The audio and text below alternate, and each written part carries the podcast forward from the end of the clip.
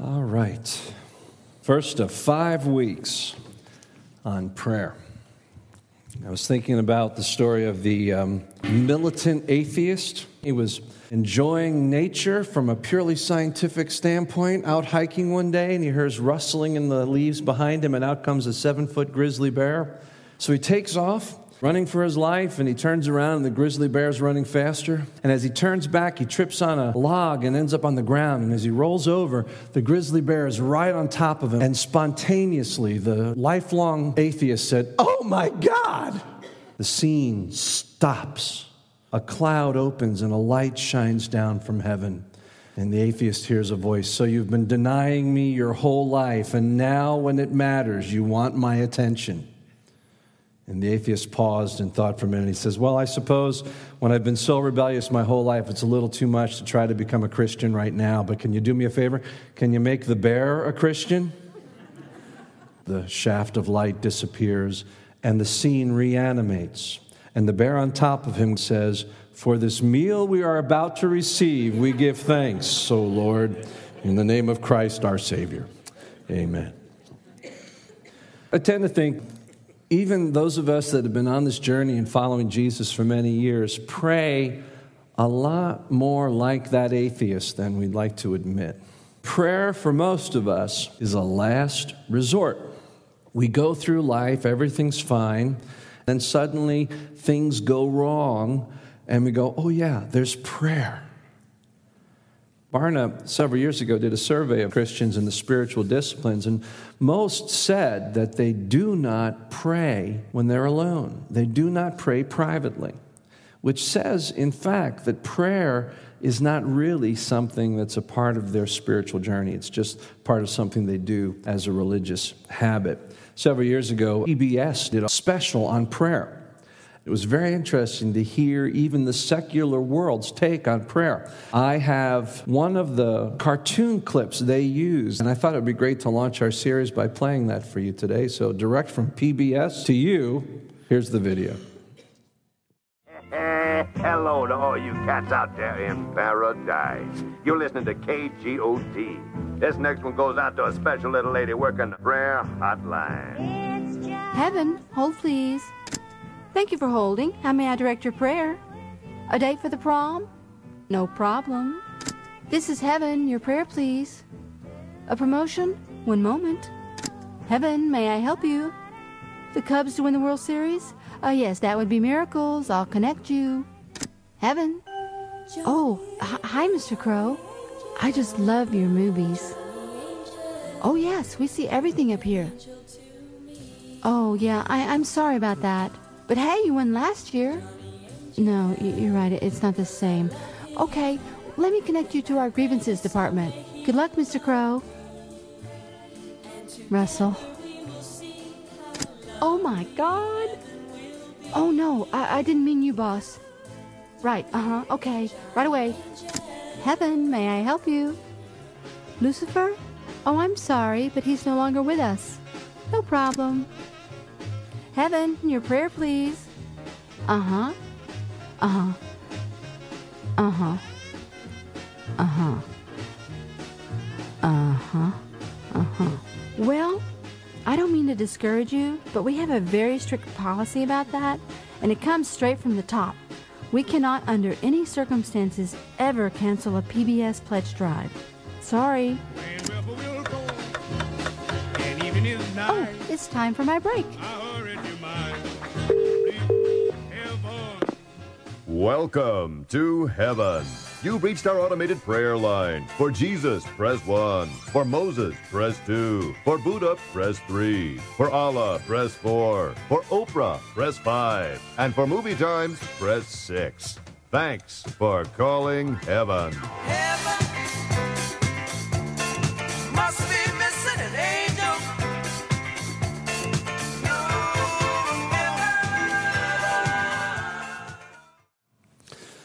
of us have this idea that prayer is mostly a request line, a hotline to God. In Luke chapter 11, another passage where we see the Lord's Prayer taught, we see how this teaching came about. I'm just going to read it for you. It says, One day Jesus was praying in a certain place, and when he finished, one of his disciples said to him, Lord, teach us to pray. And from that flows the teaching that we're about to dive into for the next five weeks. Lord, teach us to pray. The Greek word there is urgent. Lord, teach now us to pray. They had been watching Jesus now for months and months, and scripture tells us that it was often his habit to head off and spend time alone in prayer with God. And whatever it was that his disciples saw in Jesus was so different from their own religious experience when it came to prayer that finally, when he came back again, having spent another time where he just seemed to be in a different place than their prayers ever took them, they said to him, Lord, teach us now. There's this sense of urgency. Two questions come to my mind. First of all, why so urgent? I mean, after all, these are Jewish men. These are the people of Jehovah. They came from a rich heritage of prayer. If anyone had a direct line to the ear of God, it was the Hebrew people. Why so urgent? Somehow, what they saw in him transcended their own experience. And then the second question I think of is what's there to learn? How can it be so hard? Do we need to ask for directions when we come up to the customer service desk? Or do we just come? When you go to a doctor's office, do you worry about all that you have to do in advance so the doctor knows how to do his job? No. You trust that they figure it out. You just show up and let the doctor heal you. When you go to a fast food restaurant, you don't worry about getting directions in advance for what you're going to do when you get there. You walk up to the counter, you see the menu, you put in your request, you pay your money, and you get your food. What is there to learn? We all pray all the time when we need to. What was it about what they saw in Jesus that was so different that they even bothered to ask? Lord, we realize with what we see in you, that with all that we know and have done in prayer, we don't know the first thing about us. Teach us to pray and teach us now. You see, like disciples, most of us don't, when we really think about it, have much of a prayer life. We know we ought to. But compared to some of the things we see in Scripture, not just Jesus, but the Daniels and the Moses and others like them, we pale in comparison. And so, because it never quite meets up to our expectations, the reality is most of us fail on a regular basis to even get on our knees in the first place. And so, we're going to start today by just exploring what is it that keeps us off our knees in the first place? Why is it that we fail to pray even in the way we know now how to, in the best way that we can? And I want to list eight things, and they're all alliterated. The first one is previous disappointments. In my years of pastoring, I've met a lot of people who have just given up on prayer because at a time of highest need and expectation, the way it turned out wasn't what they thought God should have done. So if it's not going to turn out the way I'm asking, if God's not going to answer my prayers, then why bother? Previous disappointment. I was reading recently an article in Christianity Today Online. And this particular article was about an open forum where pastors, this is a room filled with pastors from all over the United States, wrote anonymously to this panel of leaders about their prayer life. And it was startling how many of them said, I don't pray. Pastors, leaders of churches. One note in particular said, I've been praying for 30 years. I can't remember a single answer to prayer. That's startling when even our leadership is so disillusioned about what ought to be our most vibrant conversation as Jesus followers, and that's with our Heavenly Father. Previous disappointment. Second, too many distractions. It's hard to get on our knees and go through the discipline of speaking to a God we cannot touch. That often seems to be a one way conversation when there's so many things that if we just apply some energy to it, we'll see real results. whether it's a project around the house or bills to be paid or some particular need or some task or some relationship to be developed, those human give and take issues in life often can keep us from doing what we feel is the intangible and the theoretical. Too many distractions. How about this one? Lack of discipline. Would you agree with me? That's one of the things that keeps you off your knees. Push comes to shove, even the free time goes to other activities. We just can't really discipline ourselves to get into the habit of prayer. Fourth, our attitude of self dependency. The idea of helping ourselves, being self dependent, self made, actually gets in the way of our dependency on God and therefore keeps us off of our knees. Five, an area of disobedience. Let's admit it. If there's one reason why we're not going to get on our knees privately to God, is because of the private sins in our lives that we know are there, some of which only one other person knows are there, and that's God. And when we're insisting on continuing in this level of disobedience, we know we're not going to talk to God, right? Disobedience keeps you off your knees. Six, we struggle with disbelief. In the end, all of us, allow me to say this, have a degree of atheism. We are all a mixture of both belief and disbelief. When we come to God, the strength of our faith is, for most of us, and I would confess for me, best represented by the father of the epileptic who cried out to Jesus, I believe, but help my unbelief. It's the unbelief side that often keeps us from turning to God because we're just not so sure if we turn that we won't have that disbelief confirmed. Seven, we haven't been discipled well.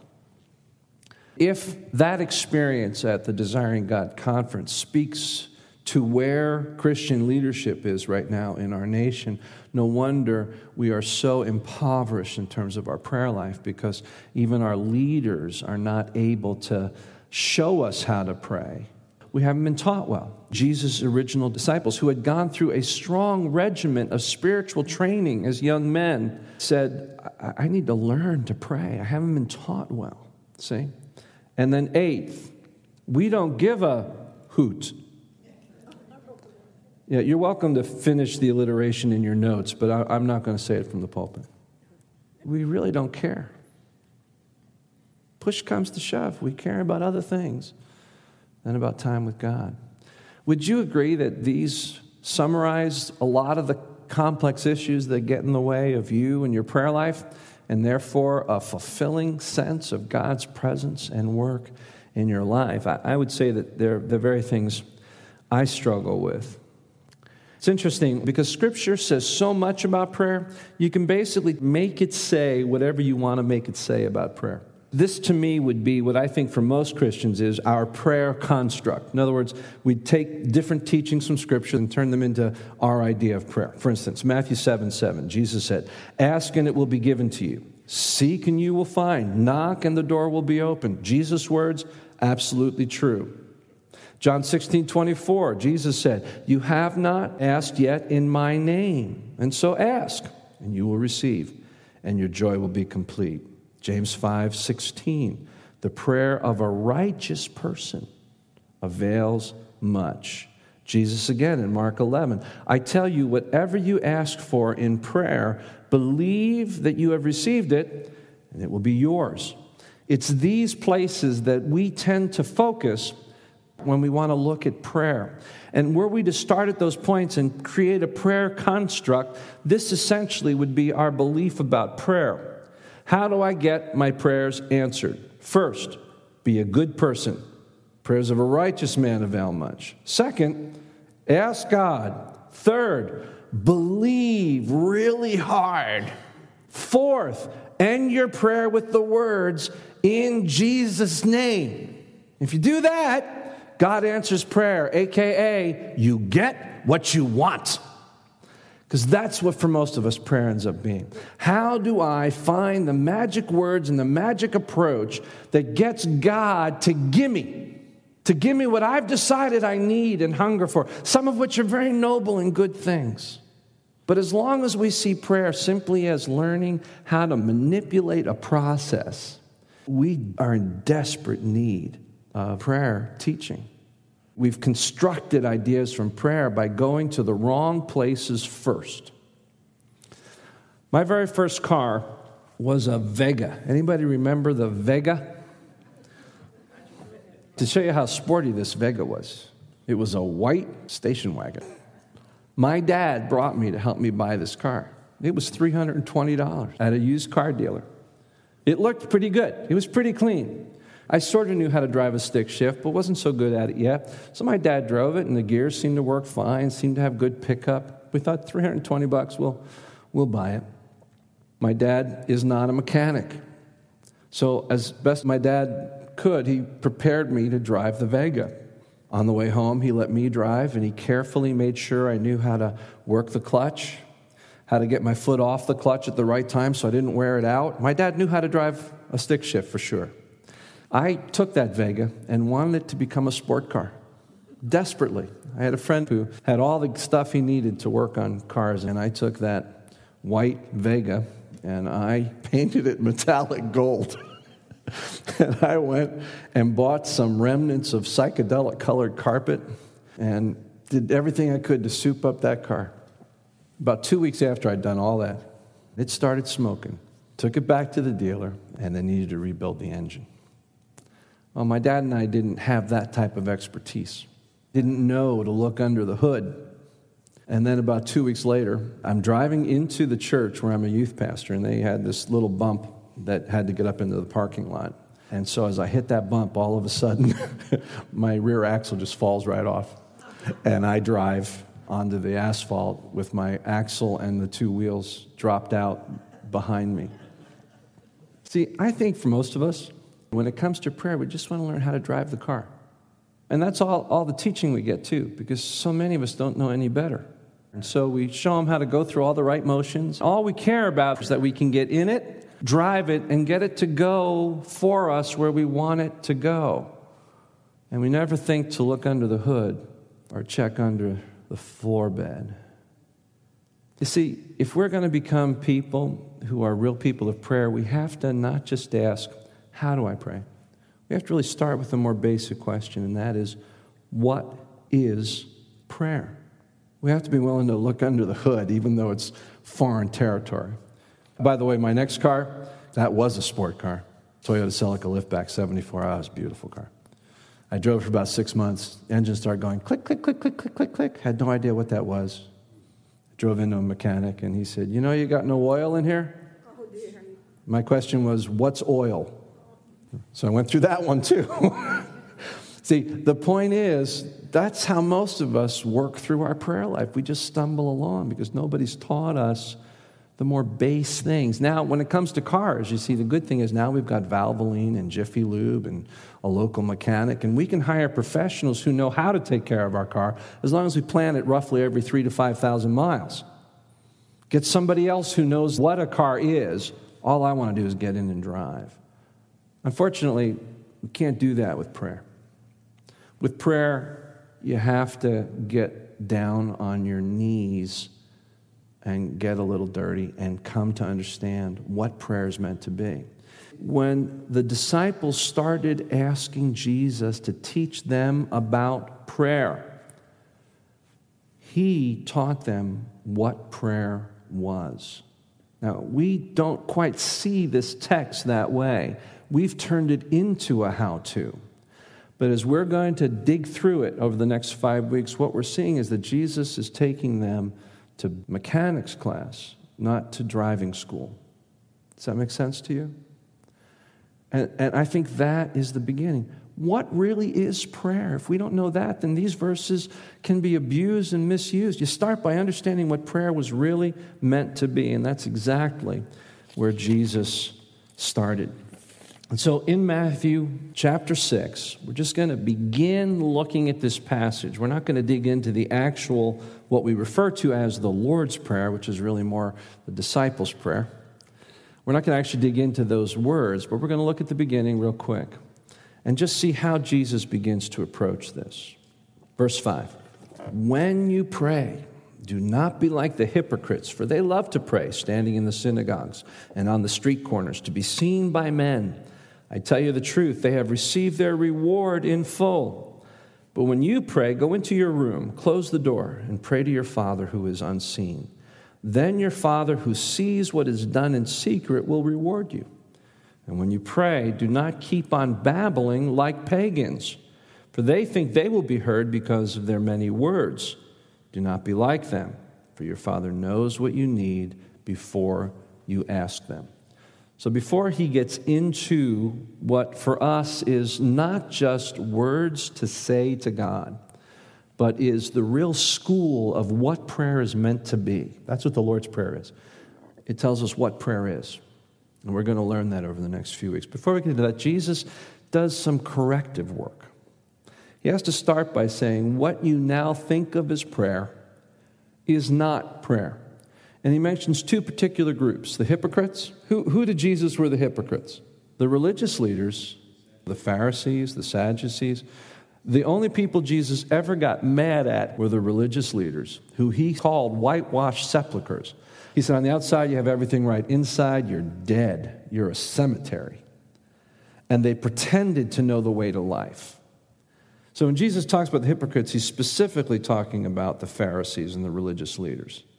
And then he talks about the pagans. The pagans are those, anyone outside of the Jewish people, and how they prayed. So Jesus, first of all, has to do some corrective. And he mentions three quick things that we're just going to blow through here. The first thing he says is that we are somehow to understand prayer as something that we do secretly. Now, we do know that Scripture talks about all sorts of prayers. There's the prayer of the people. We know that there were prayer meetings in the book of Acts. We're told to pray at all times with many different types of prayer. What is it that Jesus is getting at when he says, pray in secret? He's correcting what prayer had become for the people of Israel. And here's the main point if you can't talk to God when no one else is looking, then chances are there isn't a prayer you would say in public. That's the real deal. He says, don't pray like the hypocrites who stand on street corners and pray to God. Because what they're really doing is praying for the approval of men.